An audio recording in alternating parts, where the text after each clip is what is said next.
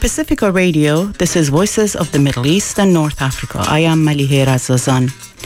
This week, we take a look at the American nonprofits supporting Israeli settler expansion in the occupied territories. We speak with journalist Alex Kane. Later in the program, we'll speak with the British Palestinian filmmaker Farah Nabulsi about her award winning film, The Present. Stay with us. Jewish only settlements continue a violation of international law and international humanitarian law, particularly the Fourth Geneva Convention. But they have remained a stable policy of consecutive Israeli right wing and left wing governments. Even with the upheaval inside Israeli politics, the Israeli cabinet still had the time to greenlight the construction of over 500 new settlement units in Bethlehem region in May. And as the protests and legal challenges to forced expulsion of Palestinian families continue in East Jerusalem, we take a look at the American nonprofits supporting Israeli settler expansion in the occupied territories. Mira Nabulsi spoke with journalist Alex Kane. He is a contributing writer for Jewish Currents and Plus 972 magazine his work has also appeared in The Intercept, Vice, In These Times, Al Jazeera, and more. In May, as tensions in Jerusalem and Gaza were rising, you wrote about U.S. nonprofits supporting settler activity in Jerusalem. Uh, and one central Israeli settler organization you talk about in the Intercept article is the Israel Land Fund, or the ILF. What can you tell us about them? So, the Israel Land Fund is a Israeli organization run by a man named Aryeh King, who is a deputy mayor in Jerusalem. And Aryeh King has been one of the main instigators of tensions in Sheikh Jarrah, the neighborhood targeted by Israeli settlers. And he has repeatedly gone to the neighborhood to lead far right uh, Israeli activists to harass Palestinians who live there as part of a larger effort to make lives for Palestinians in Sheikh Jarrah much more difficult. In general, Aryeh King is also a significant figure in the broader Israeli settler movement, and he focuses particularly on Jerusalem. His organization buys up plots of land around Jerusalem in occupied East Jerusalem to sell to Israeli Jews or, or Jews from elsewhere, including the United States, to buy up land, and so they can bring more Jews to occupied East Jerusalem to be settlers as a way to boost what is the Israeli settler movement's main goal, which is essentially fragmenting Palestinian communities in East Jerusalem to weaken them in order to entrench Israeli Jewish demographic dominance over Jerusalem and that is really the core goal of an organization like the Israel Land Fund. And the Israel Land Fund, of course, doesn't just do this by itself.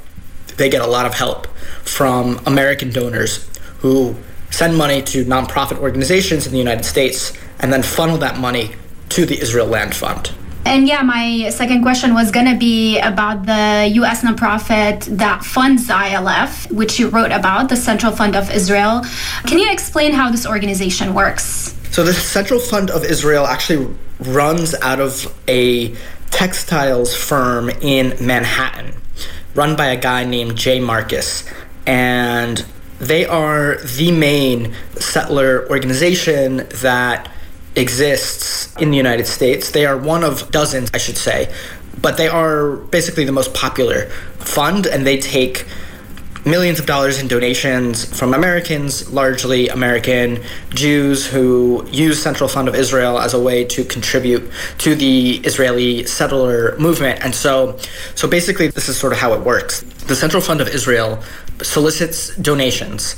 Individual Americans or family foundations in the United States send money to the Central Fund of Israel in order to get a tax write off. You know, when Americans do their taxes, they can take deductions. And one of the ways that the government subsidizes nonprofits is that the money that you donate to a nonprofit is tax deductible. So when Americans give money to the Central Fund of Israel, it's actually a tax deductible donation, even though the Central Fund of Israel is funding activities that are in clear, brazen violation of international law and contribute to a lot of displacement of Palestinians uh, and harassment of Palestinians who are just trying to live on their land in occupied East Jerusalem and, and the West Bank.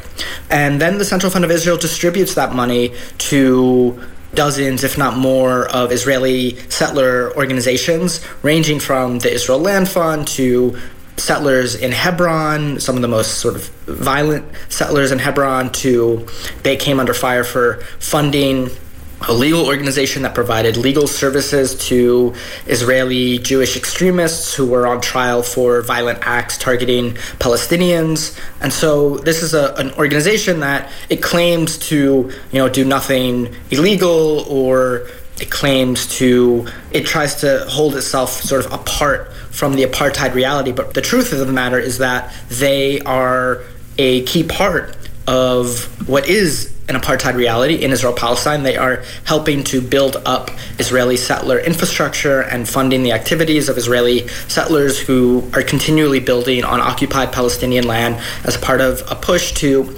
kill any chance for Palestinian self determination, to harm Palestinian rights, and of course to consolidate Israeli apartheid and Israeli dominance over Palestinians. Mm-hmm. I want to read out this line from the website of the Israel Land Fund. They say, house by house, lot by lot, the Israel Land Fund is ensuring the land of Israel stays in the hands of the Jewish people forever.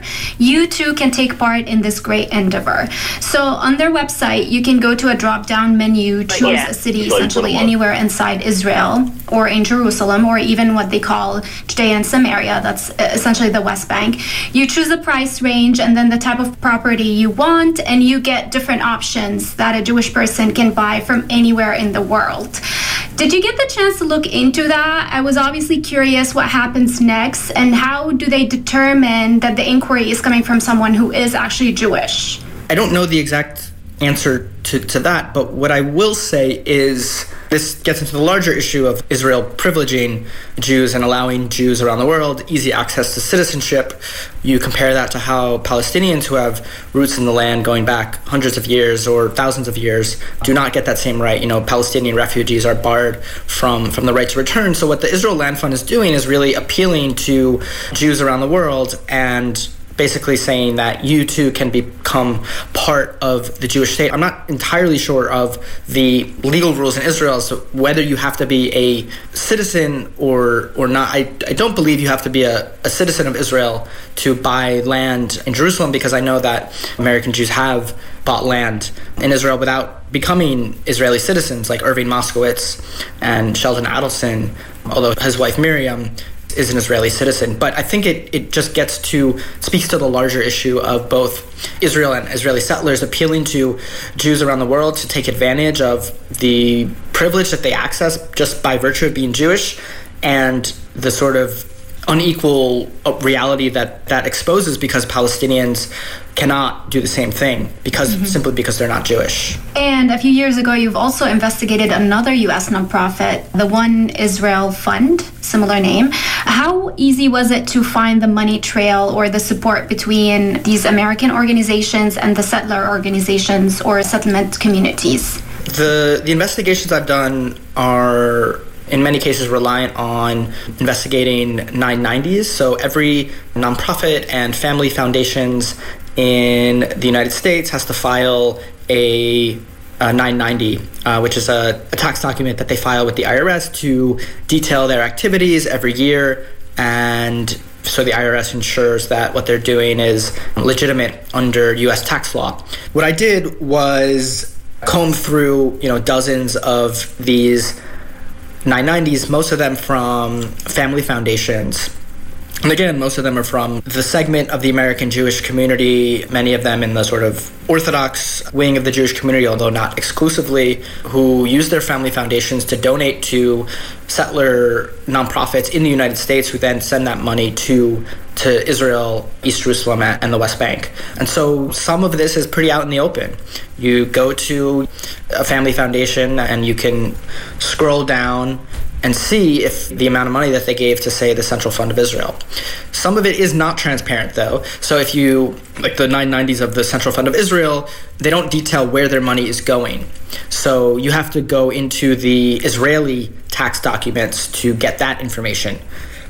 So with the Israel Land Fund in particular, the Central Fund of Israel doesn't say on their American documents that they're funding the Israel Land Fund. So I had to go into the Israeli tax document website and look up where their budget is coming from and it is listed in the Israeli documents. So actually, the Israeli documents are slightly more transparent than the American ones. Um, but it's really based. The, the investigation is based around both reading the the tax documents in Israel and the United States, uh, and also, of course, talking to people that are sort of experts um, on this topic. I know you said some of this money is not very transparent, but do we have a general idea about what is this money used for typically? It varies based on the organization, and then some organizations donate to like such a wide variety of causes. But I, I can maybe give some examples. In the case of the One Israel Fund, which is a nonprofit based in a New York suburb in Long Island, a lot of their money goes to sort of buildings in, in West Bank and East Jerusalem settlements, like hospitals, religious schools, playgrounds, senior centers. And when you think about it, if you didn't know anything about the situation, you might think that this seems normal. This is good. Hospitals should get money, religious schools should get money, playgrounds. But the devil is in the details, of course. This money is going to settler infrastructure, which contributes to the fortification of the Israeli settlement project. Meaning that, you know, after 1967, when Israel began building settlements, those settlements were built on stolen Palestinian land, land that Israel had conquered from uh, Palestinians, and then building Jewish only communities on top of their former villages. So this is where that money is going in the case of when you're building, you know, playgrounds and religious schools and, and senior centers and hospitals on Palestinian land in the West Bank, and it also just in general is just another brick in the wall of settler infrastructure. And that settler infrastructure, of course, includes you know, separate roads that allow settlers to commute to Jerusalem and Tel Aviv, and then go back to West Bank settlement but those roads are off limits to Palestinians and they often cross through Palestinian lands, making you know Palestinian commutes that much more difficult. Some of the more controversial things that some of these settler nonprofits fund are what they would term as you know security assistance armored vests, security vehicles, guard training, surveillance equipment. Uh, the One Israel Fund, in particular, funds what are called uh, Rav Shatzim, which is a Hebrew word an acronym which, which means you know coordinator of security with the army and that's a civilian employed by the settlement who are armed and spe- specially trained by the Israeli military and Palestinian and human rights groups have documented harassment from these guards that are funded by the One Israel Fund. And also, uh, other organizations have funded guard dogs, bulletproof vests, rifle scopes, and vehicles to secure Israeli settlements that are deep in the occupied West Bank. And again, this is just a fueling of Israeli apartheid in which Israeli settlers get all of the benefits of being Israeli citizens while their Palestinian neighbors live under military law and are severely restricted in how they can move and what they can do and the, the opinions and protests that they can voice. I wanted us to go back to what's going on in Jerusalem right now, and specifically in the neighborhood of Sheikh Jarrah. There are two settler organizations that are believed to be directly involved in the attempts to forcefully evict families in the neighborhood of Sheikh Jarrah. Those two organizations are called Ataret Kohanim and Nahalat Shimon, if I'm pronouncing them correctly.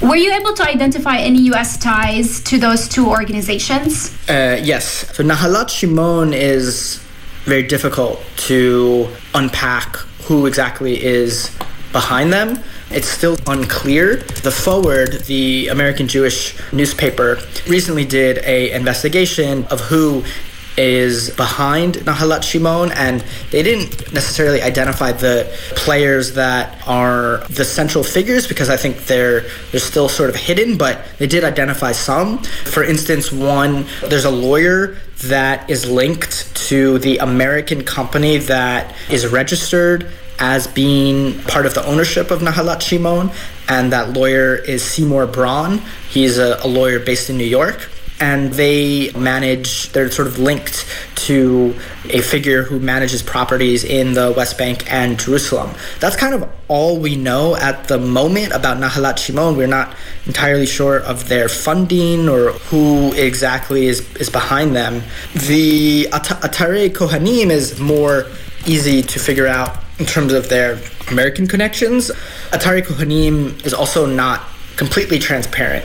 Their organization is sort of linked to a number of shell companies around the world, but what we do know is that Ataret Kohanim is backed by an American group called American Friends of Ataret Kohanim, which gives tax deductible donations to the settler group. In 2017, the American group gave its settler counterparts over $525,000. And in Ataret Kohanim is uh, specifically trying to forcibly displace 87 Palestinians from their homes in a neighborhood in Silwan, which is in East Jerusalem, called, and the sub neighborhood is Batan el Hawa.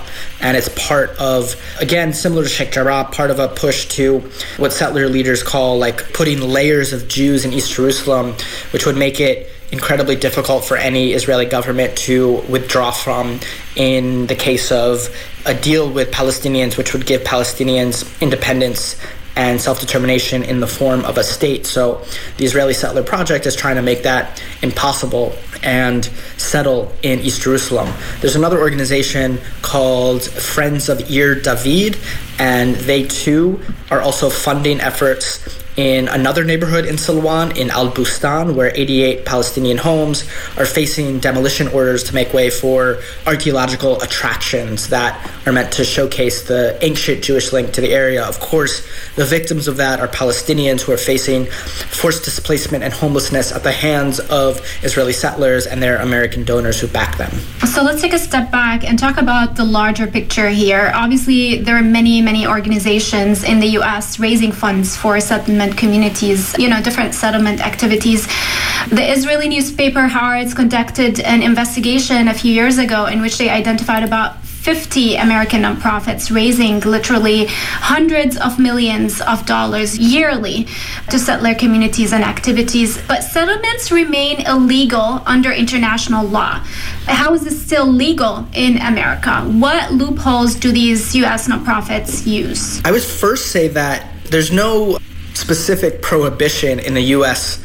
legal code that says that Americans cannot donate money to Israeli settlements or cannot donate money to anything that violates international law. So, in general, that's the first thing to understand. There's no specific prohibition in the US tax code or the legal code that says that. If Congress wanted to do that, which they they don't at the moment, but say in a theoretical world, which they did, it's possible that that would be banned if congressional officials said no longer can American nonprofits raise money for things that contribute to violations of international law or, or human rights. That said, there have been efforts and there have been lawsuits claiming violations of US law that these nonprofits are engaging in, but these lawsuits have not gone anywhere. Courts have declined to intervene because they see it as a executive branch issue that is the executive branch of the United States that deals with foreign policy because US Israel relations and US policies on settlements are foreign policy. The judicial system did not want to get involved because they said that under the Constitution, that's the that's the provenance of the executive branch. Lawyers have tried to use this provision in the tax code that prohibits nonprofits from engaging in explicit political activity, but the courts have not agreed with these lawyers' interpretations of, of what that means.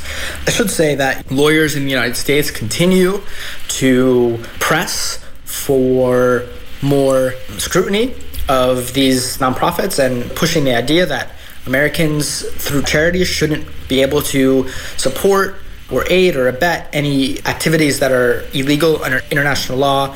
I interviewed Diala Shamas, a staff attorney at the Center for Constitutional Rights, and she told me that she thinks that you know members of Congress should call on the State Department and the IRS to investigate these groups and not grant them the privilege of tax deductible status. But that is a, a long shot demand, and it's pretty unclear what would happen if the State Department looked at this or or the IRS looked at this. I think the solution may have to come from Congress, but there are really only a few members of Congress that are even interested in scrutinizing these nonprofits. As far as I know, no members of Congress have really taken on this issue as a key issue of what they should be looking into. I mean, I think members of Congress like Rashida Tlaib and, and Ilhan Omar are certainly opposed to what the nonprofits are doing, but it hasn't been a central part of their advocacy, and that's in part probably, I'm guessing, because of the sort of difficult legal battle that would await any attempt to outlaw nonprofits. I think it would probably touch on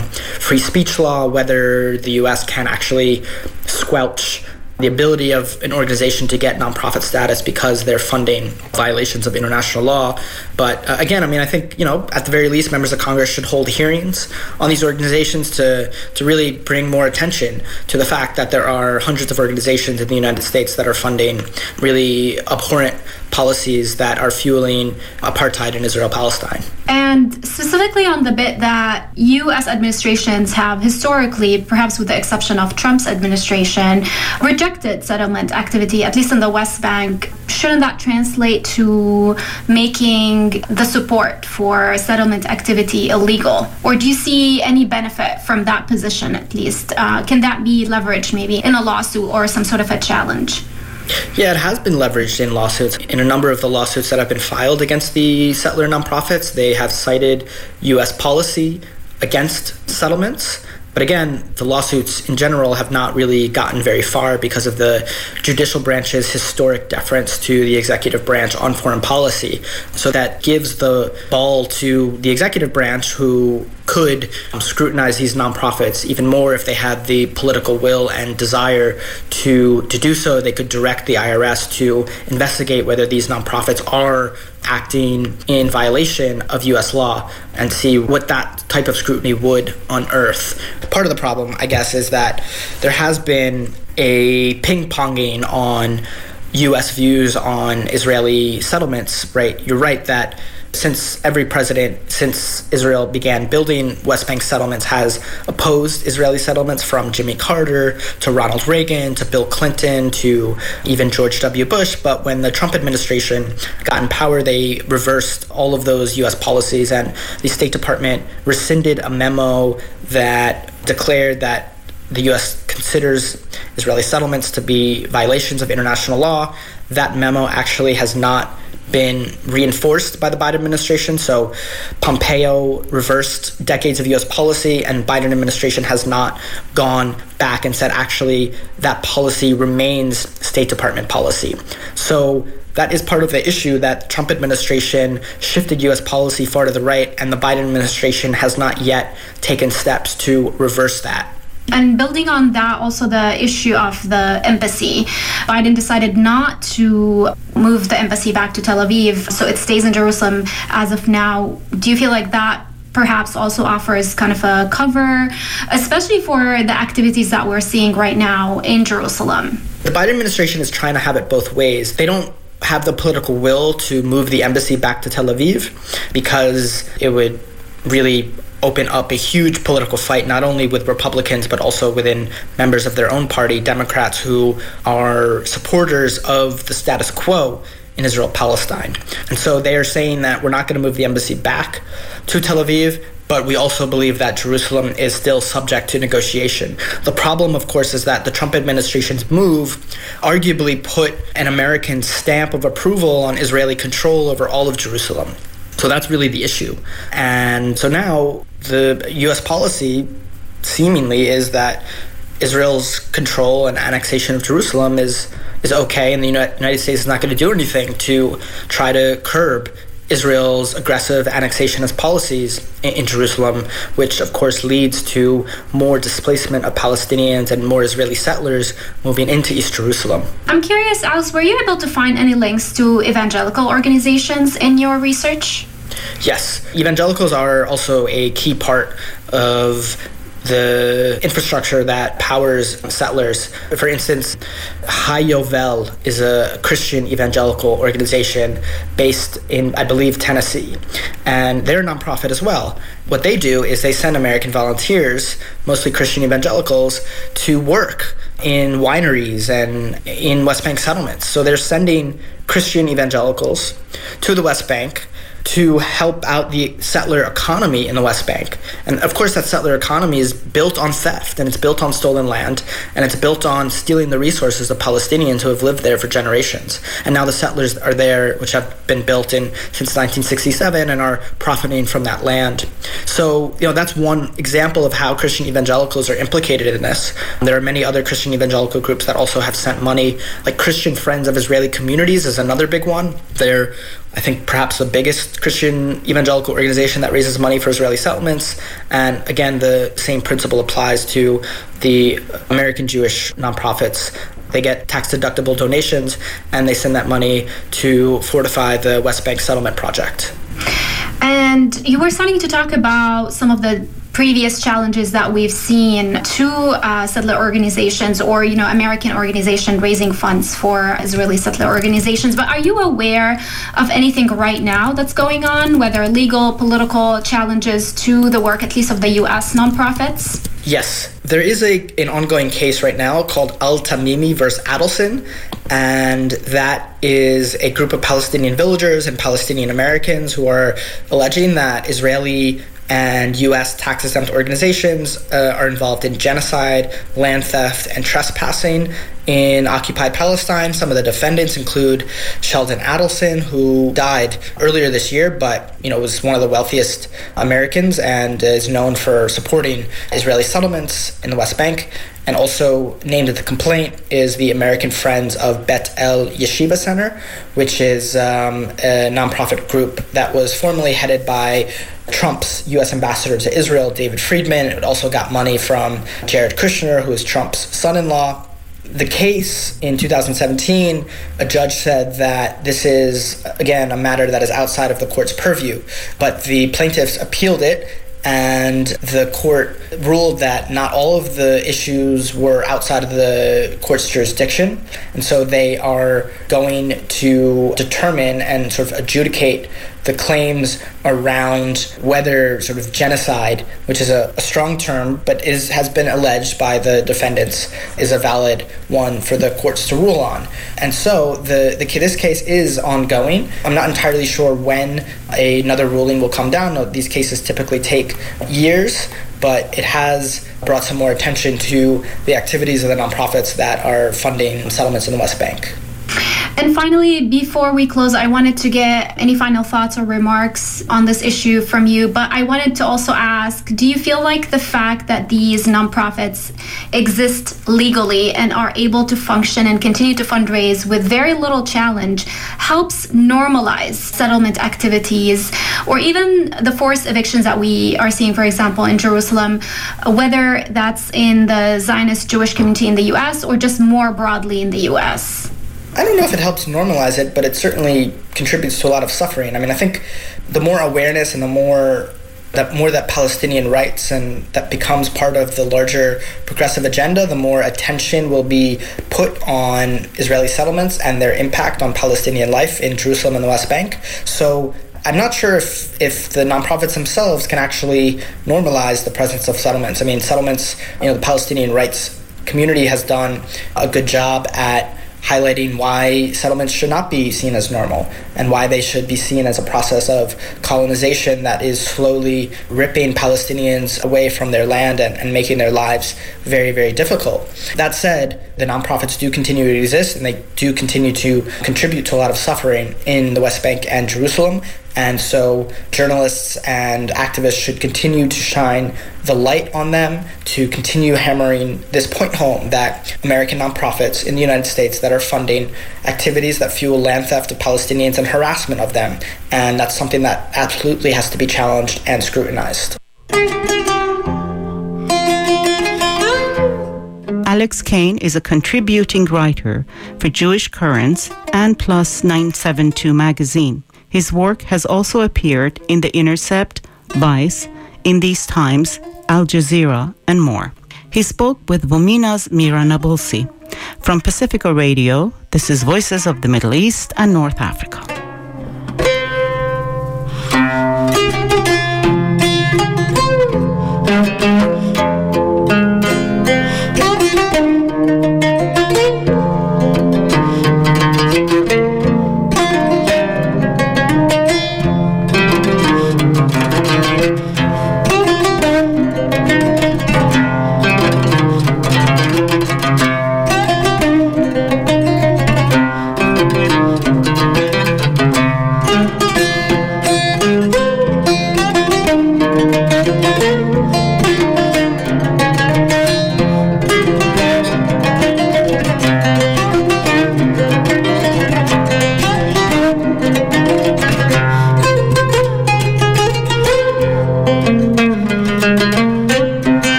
Oscar nominated film, The Present, follows Youssef and his young daughter Yasmin as they set out from their home to buy an anniversary gift.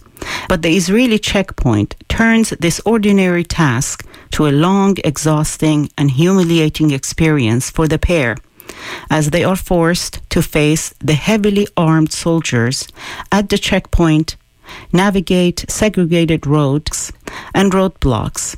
I spoke with the director of The Present, Farah Nabulsi, about her film, but I first asked her about an op ed she wrote in The Hollywood Reporter about the recent brutal war on Gaza and the mobilization against the Israeli occupation across historic Palestine. It's interesting. So, having come back recently from Los Angeles attending the Oscars, and uh, my main actor from the present, Saleh Bakri, was with us there. And we engaged in a conversation where we were both saying how beautiful it would be. It's so needed for this kind of unity that no matter how much they've tried to split us up, if only, if only, from the West Bank to Gaza to 48 Palestinians in the refugee camps to across the world, Palestinians could unite beyond impotent leadership and all of that. And then the crazy part was we've come back and and this is happening. And so the first person i sent a message to was to saleh and i said is our dream happening? Is it and he was on the ground and with friends and people that I know and he knows, of course, who are actors and actresses and film people and other artists. And, you know, in this case, actually, we were speaking just after Maysa Abdelhadi had been shot, the mm-hmm. actress in the leg. He was just leaving hospital, seeing her. But it's a beautiful thing to see that we'll never know what or why or what was the ingredient or the tipping point of that. But somehow, and I'd like to put it down to the idea of how much can Palestinians take, really, wherever they are, in terms of what's going on, but of course, mostly so on the ground. And it's powerful that there seems to be a unity and a, an energy and, you know, this comes back to what we were kind of briefly discussing before we sort of started the interview with this idea of, of the next generation and the youth taking control, being more defiant. And I think this is an incredible thing. And I think this is not something we have seen for a very, very long time. In the op ed, you write, while our families and friends send us updates of the latest atrocity on the ground, headlines and news bulletins mislead and confuse. Colonialism becomes a conflict, ongoing ethnic cleansing, evictions, attack on civilians, a clash. Though nothing new, this media fog, where both side discourse erases the difference between occupier and occupied, and a military behemoth versus a fragmented civilian population, but at the same time, we have seen Farah, a thriving, as you said, an active participation of Palestinians in Palestine and in diaspora especially young people, in shifting the narrative? I think we are in a zeitgeist where we do have a world that is crying out for an end of discrimination and racism. And, and I think when we saw what happened with the Black Lives Matter movement not too long ago, and there is that intersectionality, and this is this recognition that freedom should be for everyone. This idea of let's rid the world of discrimination, racism, well, that should be for everyone, you know. So we definitely are in a, just a different time. But I've always said that since time immemorial, all colonial enterprises and settler colonialism and Zionist settler colonialism is no no different. They work very hard to ensure that the indigenous population they are oppressing, that they are colonizing, are first dehumanized, then branded as barbarians, and then eventually their very existence is denied. And they do that, of course, for internal and external consumption so that people of goodwill will not feel with that population, and then any and all atrocities can be carried out against them with no recourse. And this has definitely been carried out systematically and on an ongoing basis for Palestinians. So, if we know that, then we certainly know that that dehumanization must and should be reversed. And we also know that ultimately the, the world community do not actually know that much about what's going on on the ground in Palestine. So, if we take the example of this film, The Present, that recently you know, won a BAFTA, went to the Oscars, and seems to have resonated with the world, is being distributed on Netflix worldwide, and all the media that that film got, all the mainstream media, that that film got and the conversations I had on mainstream media, whether it was CNN, MSNBC, Sky News, the New York Times, there was a, a great list of that. What that told me is that even though it's such a simple story, but it does address this basic human right of freedom of movement. And it is the PG version of what takes place at these checkpoints, mm. or what has taken place at these checkpoints, that there is an interest and a willingness to engage and understand and that such a simple thing in that sense not simple it's terrible it's it's occupation it's apartheid it's separate road systems all that but what i mean is just one element of this oppression that that was revealed via this checkpoint in that sense had such an impact on people. So that tells you that when you engage when you do take the time to present and offer and and the cracks are there where mainstream media start to see it, individuals start to see it through the power, by the way, initially of social media, because that forces the hand of mainstream media sometimes. Then the cracks get bigger and the conversations get more informed and get bigger. And, you know, so I think that there's in some ways a snowball effect but you have to push through the cracks, which means exactly what has been taking place, where we are presenting our own narrative. You know, we're taking control of our narrative and we are questioning and correcting incorrect narrative, misrepresentations, deliberate or non deliberate, either way, and terminologies. And we're doing it much more boldly and unapologetically and I think more intelligently, more creatively. And I think maybe that kind of explains a little as to why this seems to have pushed through the cracks, if you like, more than in the past. Let's talk about your wonderful film, The Present. The title of the, your short film gives the impression that we are going to watch a light-hearted film but it's far from it. The present tells the story of a laborer named Yusuf, played by the acclaimed Palestinian actor Saleh Bakri, who sets out one day with his young daughter, Yasmin, to get an anniversary gift for his wife. This normal, everyday chore becomes a humiliating and exhausting practice for Yusuf and his young daughter because of the checkpoint that they have to cross to get to a nearby store and they're trying to buy a refrigerator.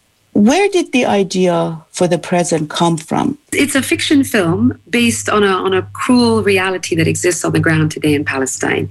And the inspiration for this film came from a number of sources. Firstly, it's, it's very much based on my own experience at these Israeli checkpoints all over the West Bank and witnessing Palestinians at these checkpoints. And the seed specifically for the story was sown as I stood very near a checkpoint with a young man who I've become friends with over the years, who lives about 100 meters from a checkpoint. And we had just come through the checkpoint and we were standing looking at this monstrosity, which is very similar to the one in the film. It has a, a turnstile and a metal detector, which not all checkpoints have, but this one did. And I basically said to him, What if you needed to bring a couch home? Hmm. And he just looked at me like, you know, sort of naive that Farah, if it doesn't fit, it doesn't go.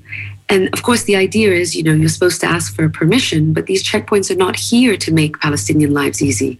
So ultimately, permits are, are not exactly like they're lining up to get them get them for you and, and sort them out for you and all of that. And of course, then the conversation became even more convoluted. I was like, what if you needed a hammer to fix some things at home? That fits. You know, he's like, are you crazy? They'll think you have a weapon. And it, you know, so it just became so convoluted. And that stuck with me. I didn't write this sort of story till about the actual story part till about a year, year and a half later. But that stuck with me. How absurd. And this young man, his situation is far more harsh than what I represent in the film. He has to go through a checkpoint sometimes four or five times, six times a day, no matter what he wants to do, where he wants to go, who he wants to see, what he wants to get. And it just it blew my mind. So that's where the seed of the story was sown. And then after that, I started to write the script. I wrote my first draft, and then I started to write with uh, Hind Shoufani, a filmmaker. We co-wrote the rest of the script, and it just developed from there. But on the very basic premise, man goes, comes back, and without ruining it for anyone, it all yes. happened. In the second scene of the film, we see a sea of men trying mm. to walk through a narrow corridor to cross the checkpoint. You filmed this scene on location. It's at the infamous checkpoint 300, which connect Bethlehem to Jerusalem. Can you talk about the process, how you managed to do that, what it meant for you to be able to capture thousands of men in a claustrophobic space, pushing to get through, hoping to get through this uh, checkpoint? So, like you mentioned, Checkpoint 300 is a very infamous checkpoint in Bethlehem. It leads into East Jerusalem. And, you know, one could say that that one scene of the film is documentary because mm. that's a real checkpoint versus the other checkpoint in the film that is the main checkpoint throughout the rest of the film. And interestingly enough, even though there's over 100 uh, Israeli checkpoints all over the West Bank and another 100 or so flying checkpoints that can appear anytime, anywhere, there is a couple of dozen that are crossing over, and I, I, kind of say that in exclamation marks and semicolons, in the sense that Israel has never defined its borders. So crossing over, let's say it. But um, and this checkpoint is one of them. And I felt like, first of all, it was really important to, to film this checkpoint. I've been in this checkpoint myself previously, and it is very inhumane. I kind of liken it to sort of the worst kind of battery farm for cattle and there was no way I could sort of replicate that authentically. And I certainly didn't have the budget to attempt to do that. So everybody in that scene are real Palestinians going to work, except for our protagonist, the actor, Saleh Bakri. And, you know, it was guerrilla style. I mean, the idea being that we went there 2.33 in the morning as the people started piling and piling and piling up. Uh, we shot till around 7 in the morning. And we had two cameramen, no lighting. We wanted to remain undetected as much as possible. We knew how far we could go. Right at the end of that narrow tunnel, if you like, there's a lot more that goes on past that. So you go into an area where there is the military and, and it's very industrial. And so we knew where to film to stay away from that line of vision. And interesting enough, though, for me, that was probably the most rewarding scene of all in terms of filming. I think that reality adds that authenticity to this otherwise fiction film, if you like. And also, who is Yusuf? Who is the protagonist? Who is this man who we're going to watch for the rest of this film? I could have left that scene out and you'd still have a very clear story. But I think it was really important to understand the backstory of who this man is mm-hmm. and what it is he goes through every day and how exhausting it is, how humiliating it is.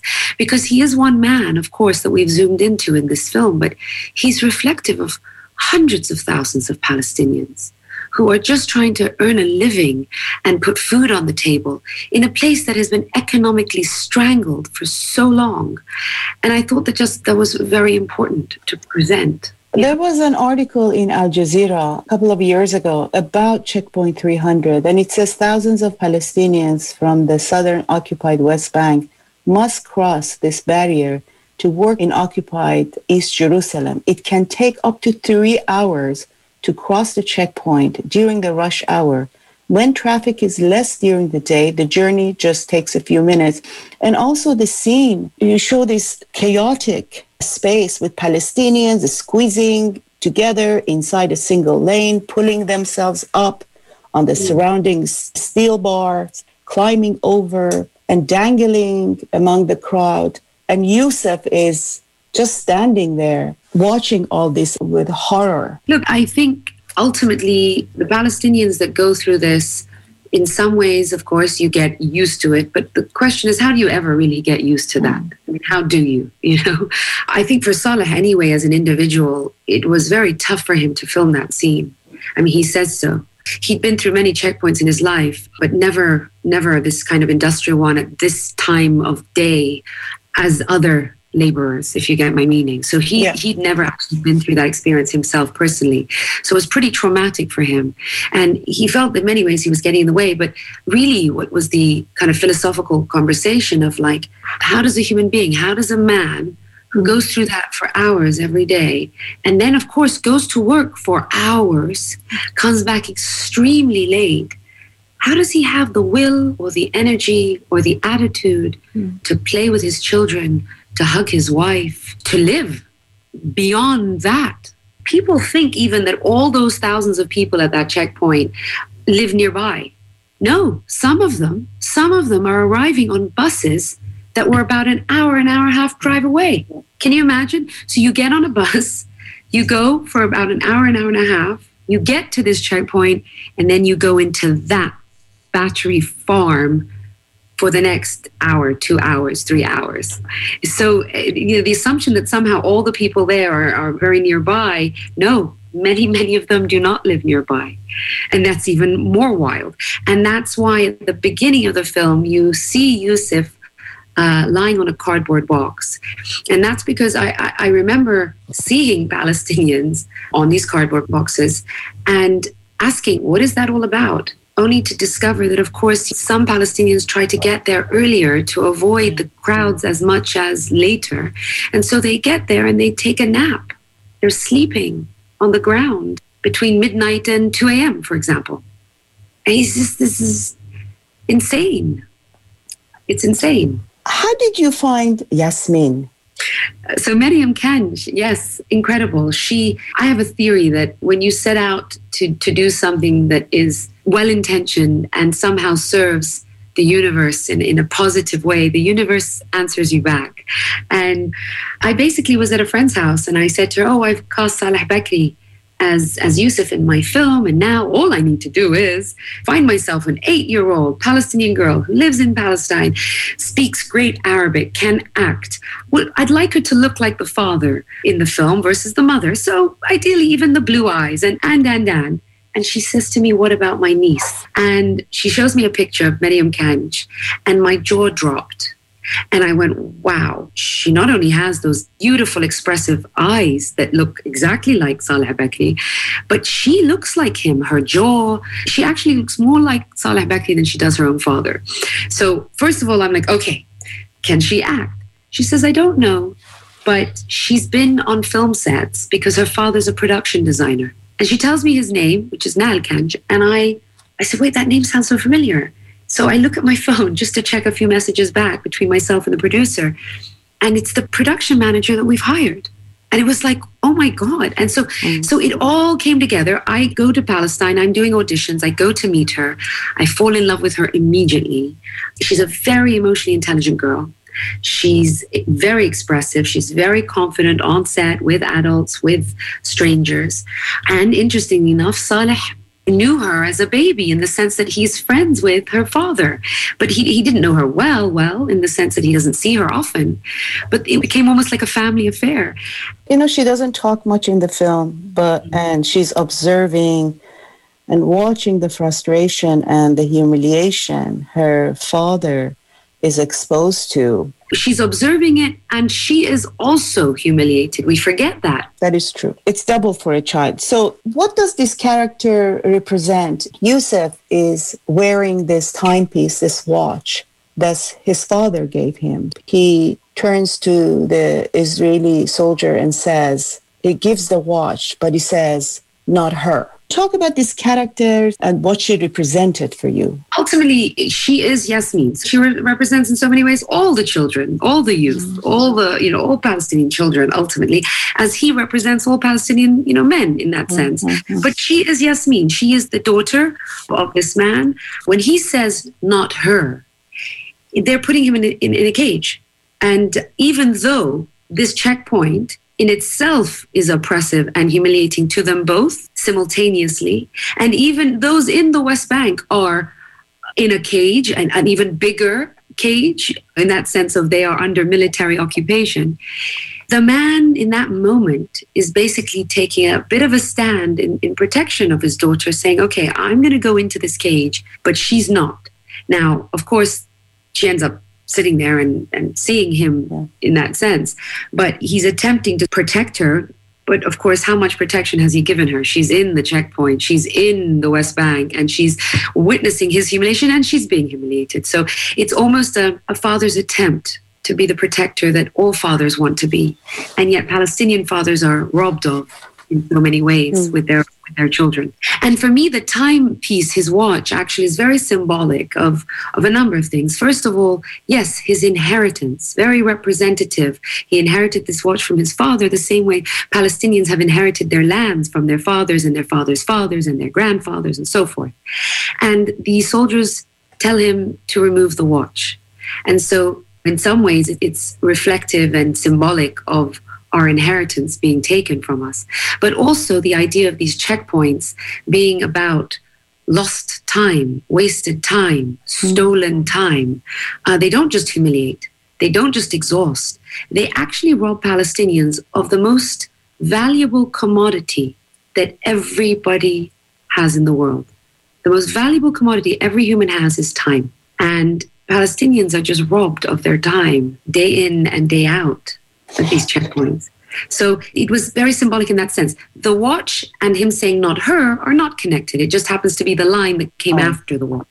And and also in the film, like in reality, these checkpoints are not just only the site of repression and brutality, but they're also sites of protest and defiance. And we see that in the film as well. When he gets frustrated and angry with the Israeli soldiers who are trying to humiliate him and not allowing him to take the refrigerator to his house. Farah, for decades, we have been watching feature films and documentaries about Palestine and life under occupation.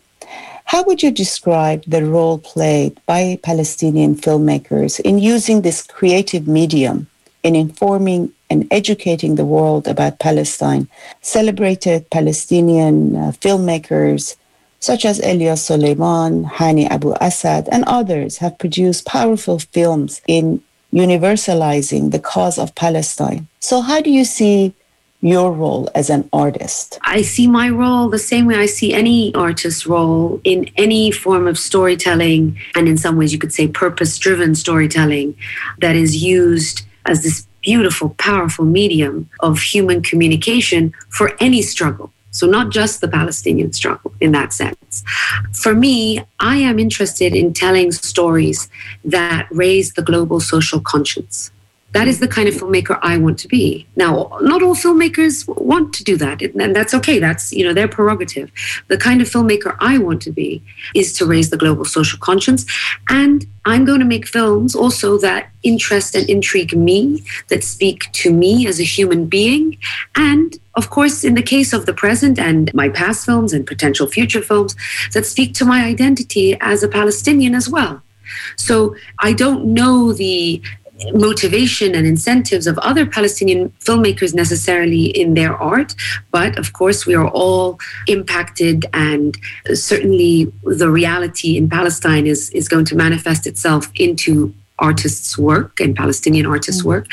For me, I know what I want, and that is, you know, I'm interested in, in doing. I'm interested in films that have depth and dynamism, that examine the human character, the human dynamics. I'm not interested in labels. I'd rather examine the real life experiences and conditions mm. that people go through that cause them to act or take action in the way they do and, and so forth. And I think that the role in terms of the Palestinian struggle is huge. I think I think film and art, and so the art of film is really the most powerful means of meaningful human communication the world has ever known, actually.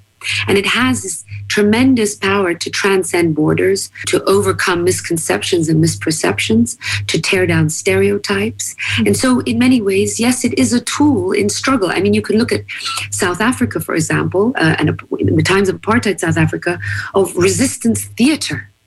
And that played a role in bringing down an apartheid system. There are university degrees, you know, that have these sort of entire modules dedicated to the power of art and resistance art. So I think in some ways it hasn't been used enough, to be honest. I mean, you talked about all these feature films and all these, to be honest, documentaries, yes, they are so powerful in their own way.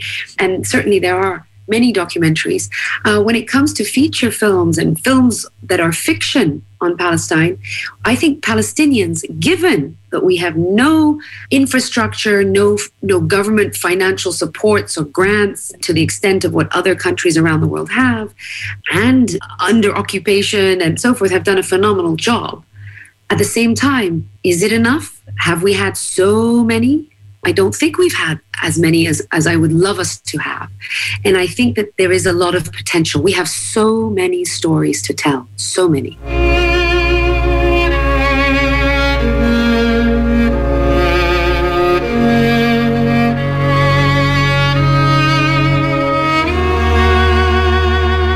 Farah Nabulsi is a Palestinian British filmmaker whose credits include the recent short the Present, which was nominated for an Oscar in the Best Live Action Short category and won a BAFTA for Best Short Film. The Present is currently streaming on Netflix.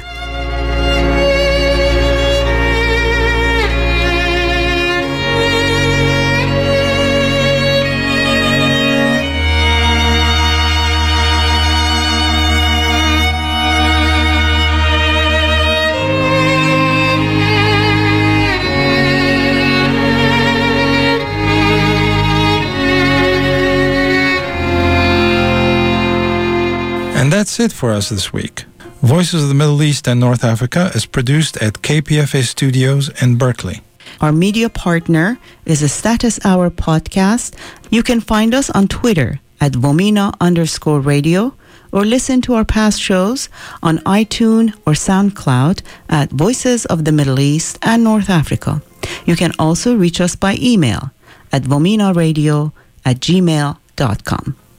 Please join us next week for another edition of Voices of the Middle East and North Africa, and thank you for listening.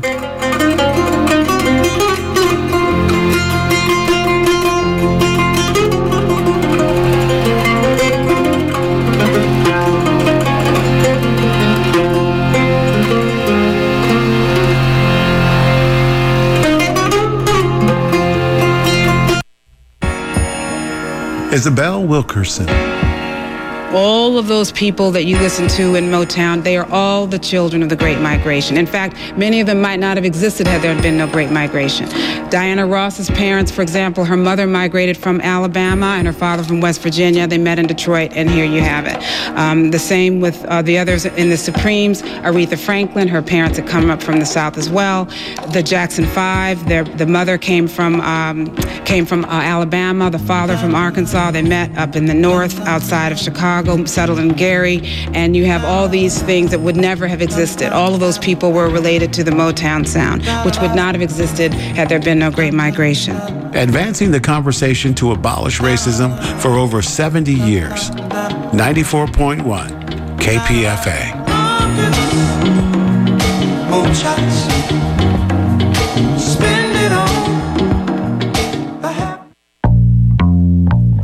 The nomination phase of KPFA's 2021 local station board elections is underway. And if you are a KPFA member, you can nominate candidates or become a candidate yourself.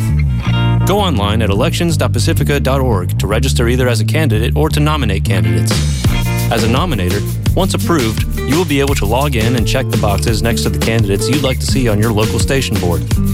Each potential candidate will need at least 15 nominations in order to be on the ballot this October.